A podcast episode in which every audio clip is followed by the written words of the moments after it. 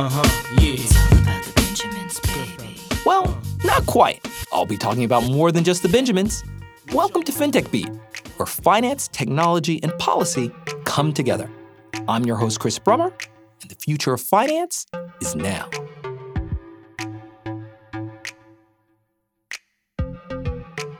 At FinTech Beat, we love hearing from our listeners, and one listener, a leading lawyer at a leading law firm, had asked if we could do an episode on NFTs, or non fungible tokens.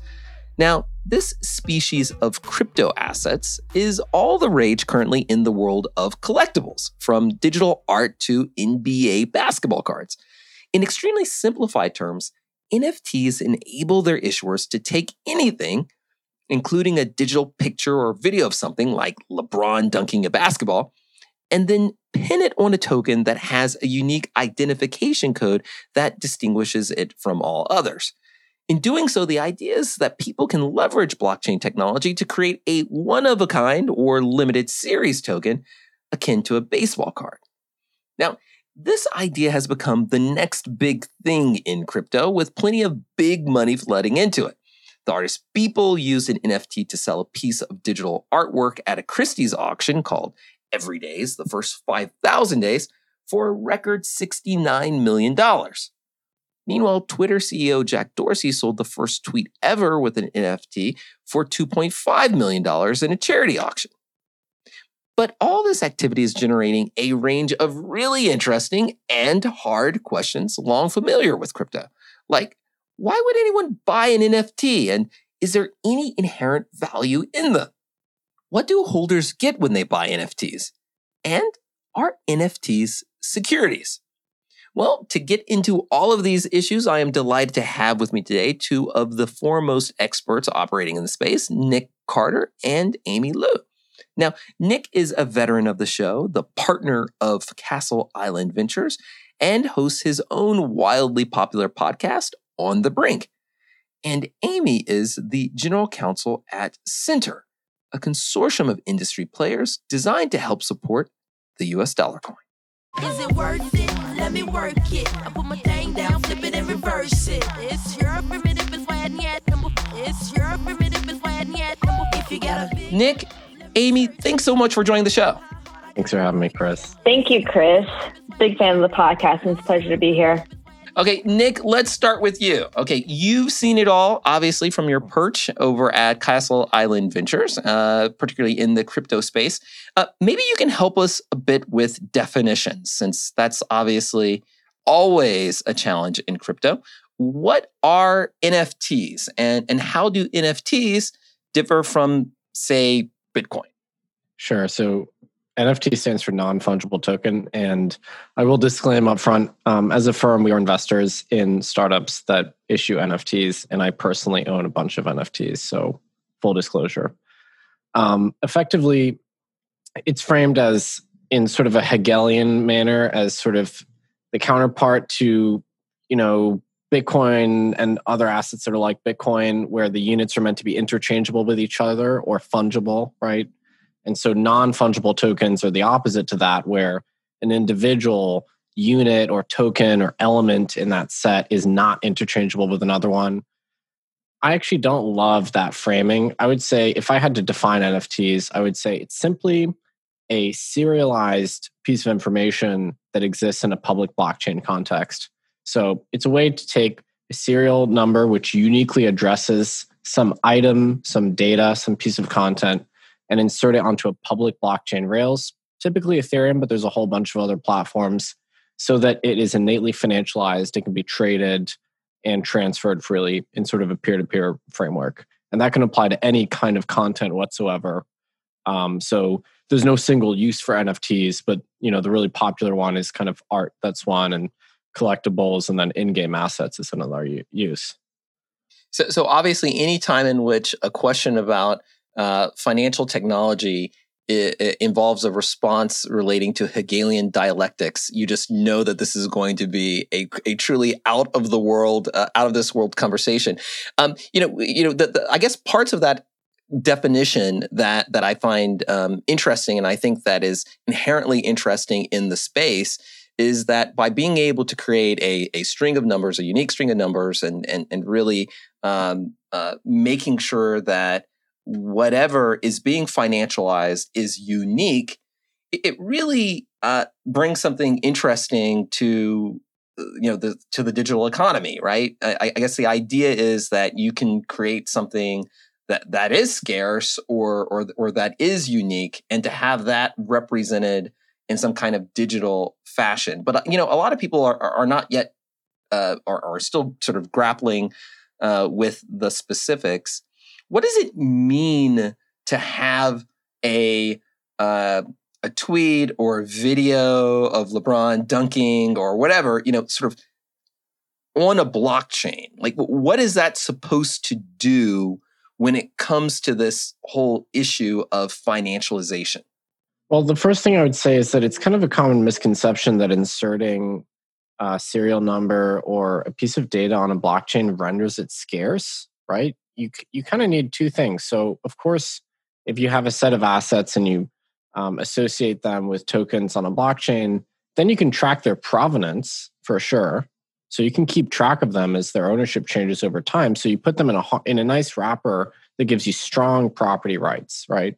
So that's great.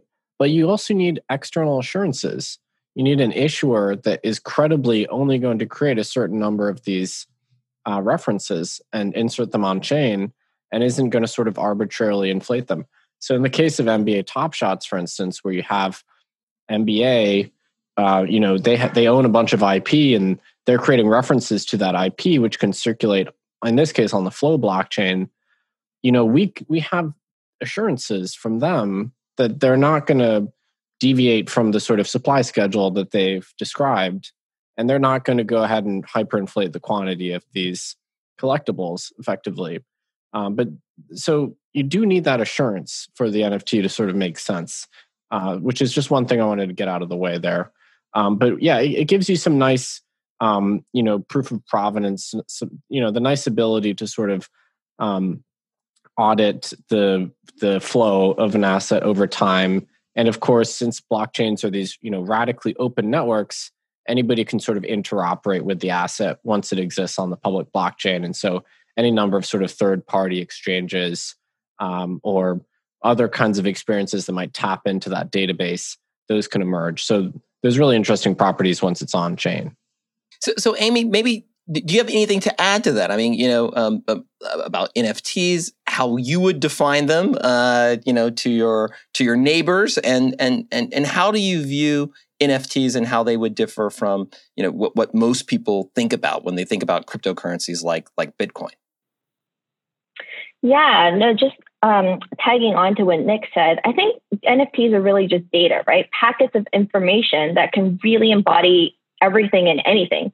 I think in the future, almost all data on Web3 will be in a form of NFTs. And you can think of that not only in terms of music and art and digital goods that we see today, but really your shopping preferences, your medical history, your DNA, to even social media generated content. Um, I think that it's always been core crypto need narrative to be able to take ownership of your data into your own hands to control that data and to be able to monetize it without the middlemen. And so in the future, we're not going to be talking about what is an NFT and what is not. It's just whenever you interact with data on the web and when you're transmitting it, um, you're going to be dealing with an NFT. It's going to take the form of an NFT. Nick, Amy has offered some not so subtle and really revolutionary observations about the future of NFTs. But uh, let's stick for a moment with the use cases you initially point out. Um, we're hearing a lot about the art world. Why is the first application being found here as opposed to elsewhere? Um, is there anything about NFTs that lend themselves to this industry? And, and do they transform how we think about collectibles and, and, and how we think about art? Yeah, it's a great question. I would say, you know, one thing the blockchains do really well is they render things innately transferable and not sure what the right word is here, but financializable. You know, they make things very amenable to being plugged into markets directly. And if you think about artwork and collectibles, those are assets which generally um, obtain value and people really like to trade them. But for artwork, for instance, it's very cumbersome uh, to exchange art because that requires physical settlement of artwork, which is fragile and so on.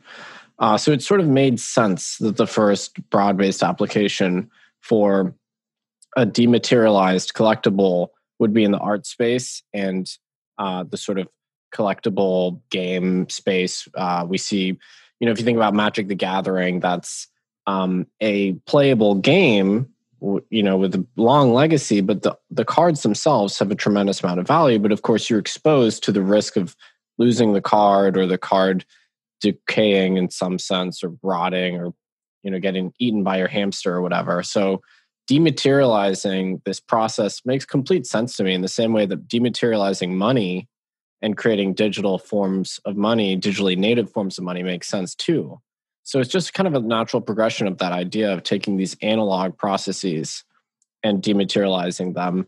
So it makes all the sense in the world to me. It's the same experience, except now it's turbocharged because you can plug it into a marketplace. So people who are attracted to these collectible and art experiences because of the financial engagement possibility, that is accelerated dramatically because there's no frictions to trading these things. So it makes total sense to me that those were the first applications of NFTs.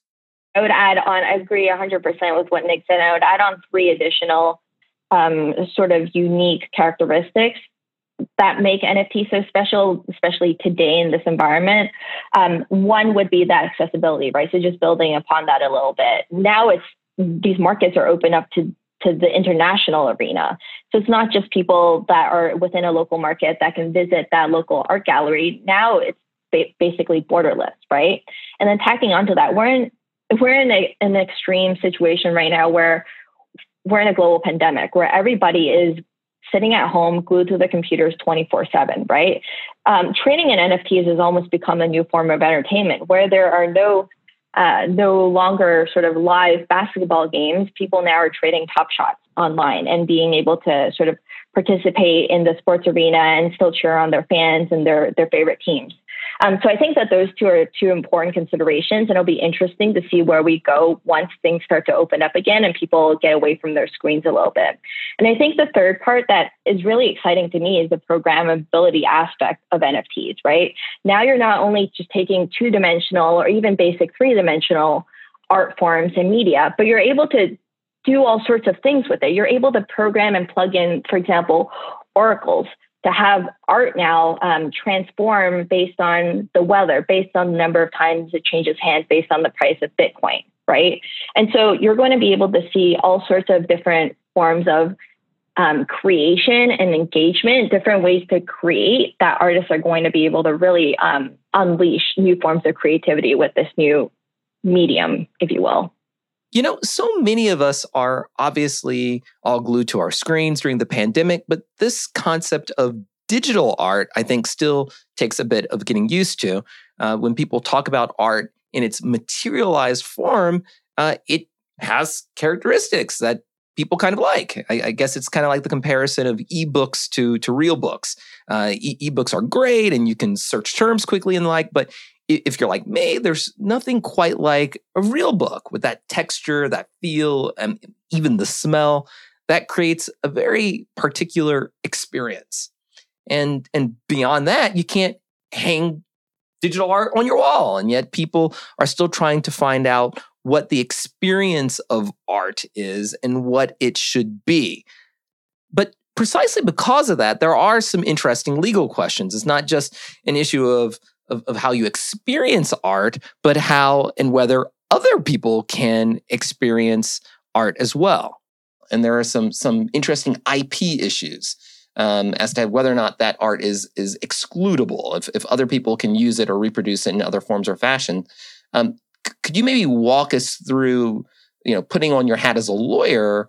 What are the kinds of interesting IP questions that that pop up once you decide to move art into this digital domain? Sure, absolutely. I'm very happy to. And before I start, I do want to note that these views represent my own um, and do not constitute legal advice. And that, of course, I advise artists and platforms in the space. And like Nick, I'm a collector, albeit just a baby one compared to him. so, with that said, I think at a very basic level, we need to think about what the creator is selling and what the purchaser is buying. Um, and in some cases, I think Nick may say that might just be an autograph, right?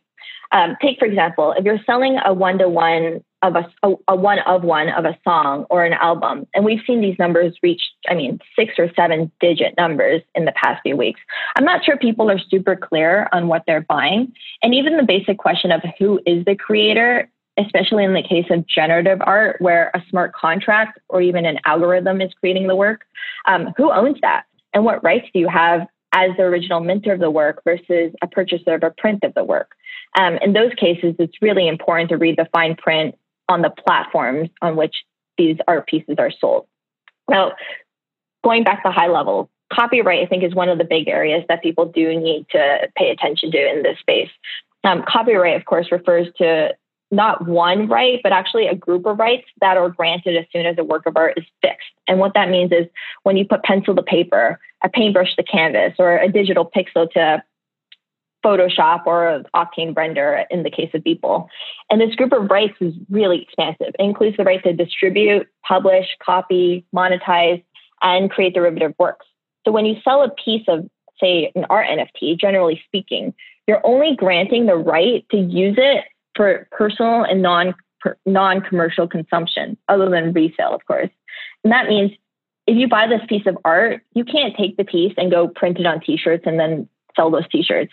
Um, in the case of music, by purchasing a song, even a one of one, you can't turn around and thereafter sell that song to Spotify, for example, because that sale did not come with the master rights. The creator still owns that, um, unless specifically granted, of course, as we've seen in the case of Jacques Greene, who actually granted the publishing rights to his song um, as part of the NFT sale. Now, that's just one area of copyright. There are other areas that are implicated. Um, for example, trademark law, which covers names, titles, slogans, short phrases, and even people, people and things um, if you rise to that level of fame and recognition. And I know you asked about IP laws, but that's just one category that folks have to worry about. Is, is once we get into sort of revenue streams and NFTs start to interact with DeFi, as we're already seeing today, almost every acronymed agency has the potential to get pulled into this space. Nick, so so basically, Amy is is kind of detailed the fact that okay, you know what you're buying, you know, uh, requires a keen eye. I mean, you're you're a professional and and, and you're involved obviously in NFTs and, and crypto and and the like, and and it presents a number of interesting issues, both in terms of the familiarity with cryptocurrencies. I mean, it's it's pretty pretty helpful. And then you have this whole other aspect as to knowing just what you're you're you're actually buying.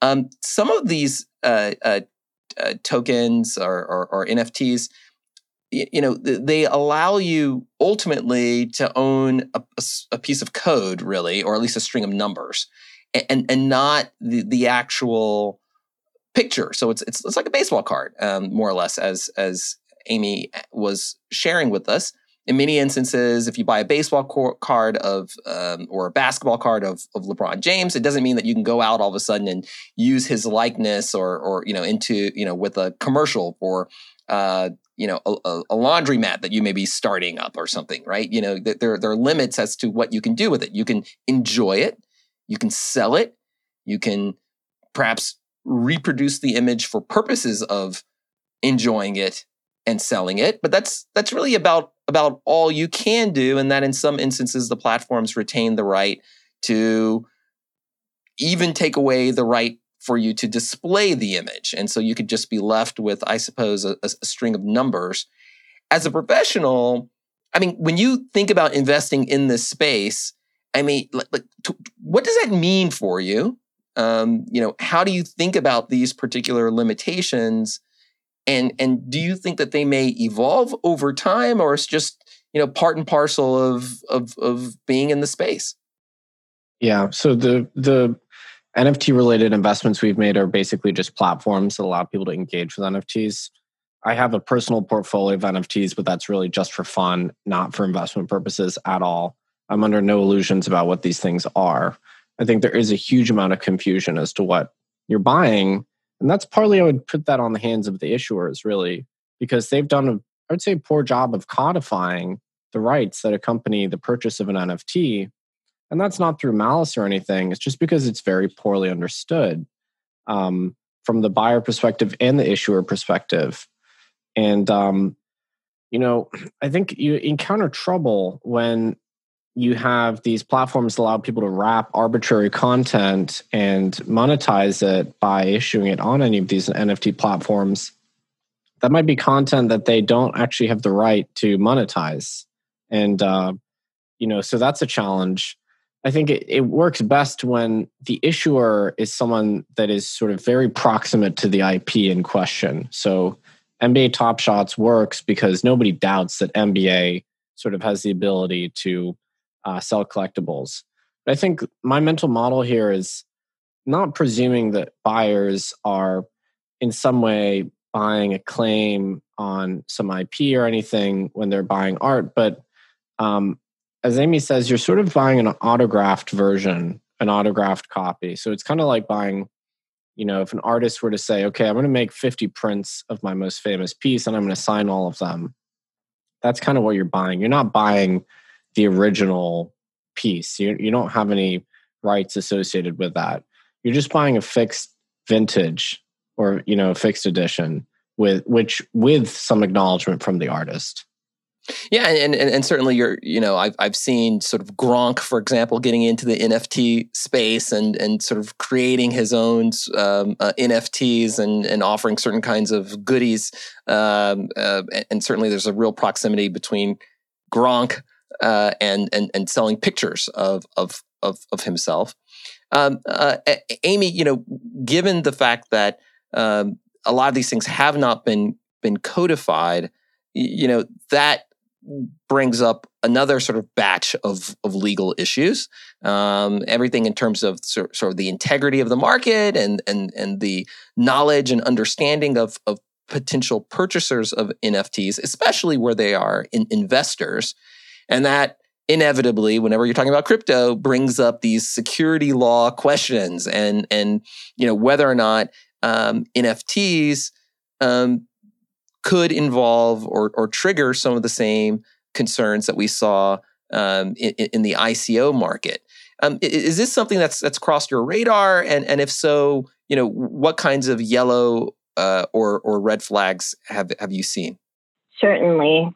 Um, and security concerns are going to start coming to the forefront, especially as artists and creators start looking at ways to uh, share ownership in their creations with fans in ways that short share revenue streams, right? As soon as you start talking about sharing revenue, then we start thinking about dividends and start thinking about securities.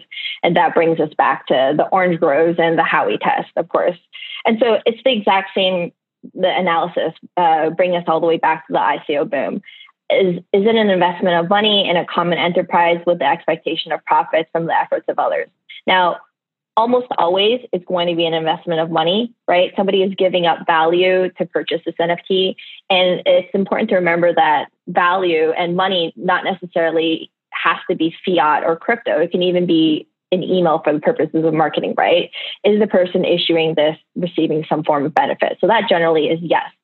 Um, now, next you look at in a common enterprise are they giving the money to, for example, the creator of this token, right? Whether it be an artist or an agency or a label that's creating this token. And you can look at circuits whether or not there's vertical or horizontal commonality there. And then with the expectation of profit. So, so why why is this person purchasing this NFT? Um, you can argue that there's utility, right? They want to purchase a fractionalized piece of this song so that they can play the song back back to themselves and enjoy the fruits of the song? Um, or are they really purchasing this with the expectation that this is going to increase in, in, in value? Um, it depends in large part on the marketing campaign of of the issuer, right? How are they communicating the sale to people? And then lastly, from the efforts of others, are they purchasing this song with the expectation that the issuer or the artist is going to expend efforts to market and therefore increase the value. So let's take, for example, a song. We're going to take a song and fractionalize it into a hundred different um, NFT shares. And at that point, I mean, one could argue, is it even an NFT? Does it become fungible at that point? At what at what number um, does an non fungible token become fungible and get treated just like basically any other token project out there? Right. That's a separate consideration that that would trigger sort of FinCEN implications. But for now, let's just say one song 10 tokens, uh, royalties are going to be shared, right? In the efforts of others prong, you really look at now is that artist going out there or that artist or label going out there and procuring licensing deals um, and, and, and streaming deals um, and procuring all sorts of partnerships that will generate these revenues that will then be shared with the token holders? And if that answer is yes, then basically you're potentially looking at a security, right? You're giving somebody money and you're trusting in this one business or person to, to undergo efforts to make you money. Yeah, you know that, that that's that's that's really interesting. Um, uh, I, I, know uh, Nick, you're you're you're just an investor genius and, and not a lawyer, but but nonetheless, you know it, it's an interesting question, especially if you have a promoter or or sponsor who's also you know engaged in any kind of activity that that presumably is designed to increase the value of the NFT and it's sort of telling people that that that that that, that uh, you know that they're out doing that. Um, do you think it, this this could be a um, uh, an issue of of concern um, uh, uh, for people operating in the space, whether or not they be purchasers or or investors, and and um, uh, do, do you see any similarities with what you saw in the ICO space? Yeah, it's a great question. I mean, the NFTs I've seen so far don't seem to satisfy the prongs of Howey, although I'm by far the dullest legal mind on this call. From my very uninitiated view, uh, it doesn't look like um, you know they're relying on a third party to basically make the value of that thing increase um, because precisely they're being sold somewhat an empty husk, right? There's not much substance within you know your your average NFT. You, you're buying an autograph, a signature. Um, there's not a lot there. Now, if you were buying, you know, rights to certain cash flows relating to some digital content, then yeah, maybe that starts to look a lot like a security. But more generally, I mean, are we seeing the froth that we saw in 2017 with the ICO boom? Unequivocally, yes, 100%. Uh, not just in the NFT space, but in the entire crypto market. Um, having been through that phase, you know, I look back on it with dismay because it was kind of a distressing time to see, you know, the level of malinvestment. I would say what we're seeing in the market today is much more dramatic in terms of um, the enthusiasm, not just for NFTs, but um, all over the crypto market, really. And um, if I had to venture guess, I would say it's because we're seeing the stirrings of inflation once again. And if you look historically in these inflationary episodes, it tends to cause or be accompanied by, you know, lots of speculation in financial assets as people begin to see that their, you know, their currency is being somewhat debased. And so they pile into all sorts of things. So we're seeing, you know, way elevated levels of trading in all sorts of asset classes, options on these retail brokerages actual physical collectibles, you know, uh, analog NFTs, if you will. um, and so it's a broad based phenomenon now, and I think NFTs are part of that. You know, you know that, that's a really interesting observation, and you know, I guess it gets uh, in part back brings us full circle to the question of is the is is this art? You know, um, um, what is the inherent value to the NFTs, and then what does speculation mean in this particular context? I mean, certainly there's you know assets of all uh, types are are rising in, in, in value for for sure.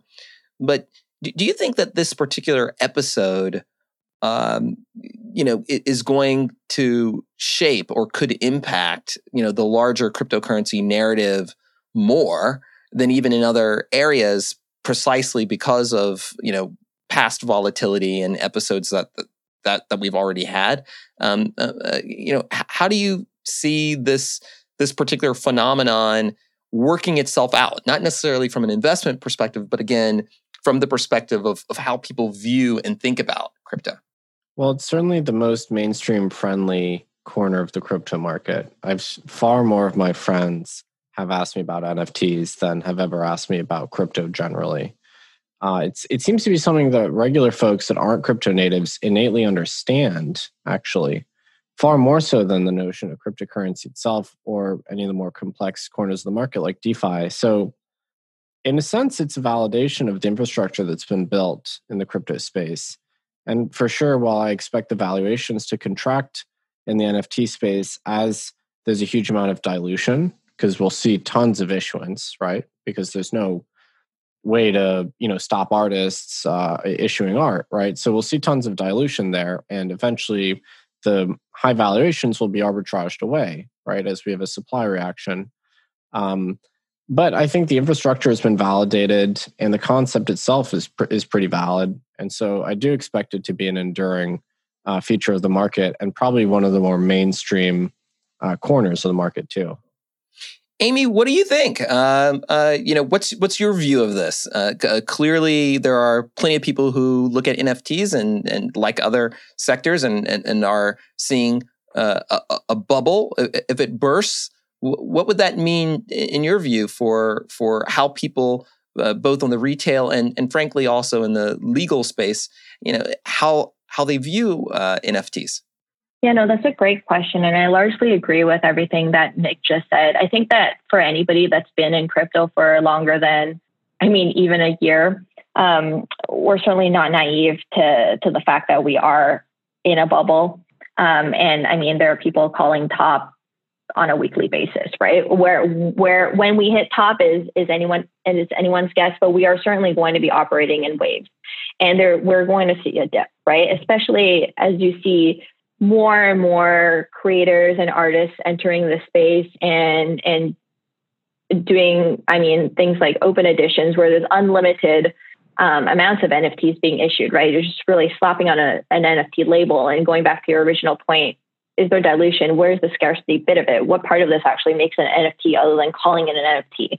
So these are basically signs from that to sort of your Uber driver asking you what the next best NFT investment is and whether or not they should get into top shots. These are all um, sort of signs that, hey, are we in a very, very frothy environment? Yes.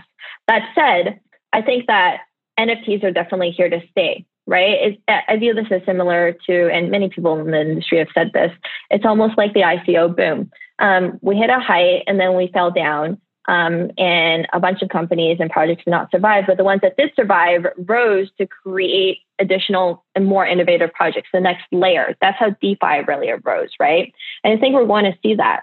Currently, today, as we talked about, we see basically um, real life media and art and music being created on the blockchain. And this is what I like to call almost the recipe printing phase of the internet. It's innovative, but it's not that crazy innovative. And I think that once we go get through this hump, we're going to see some real crazy innovation happen.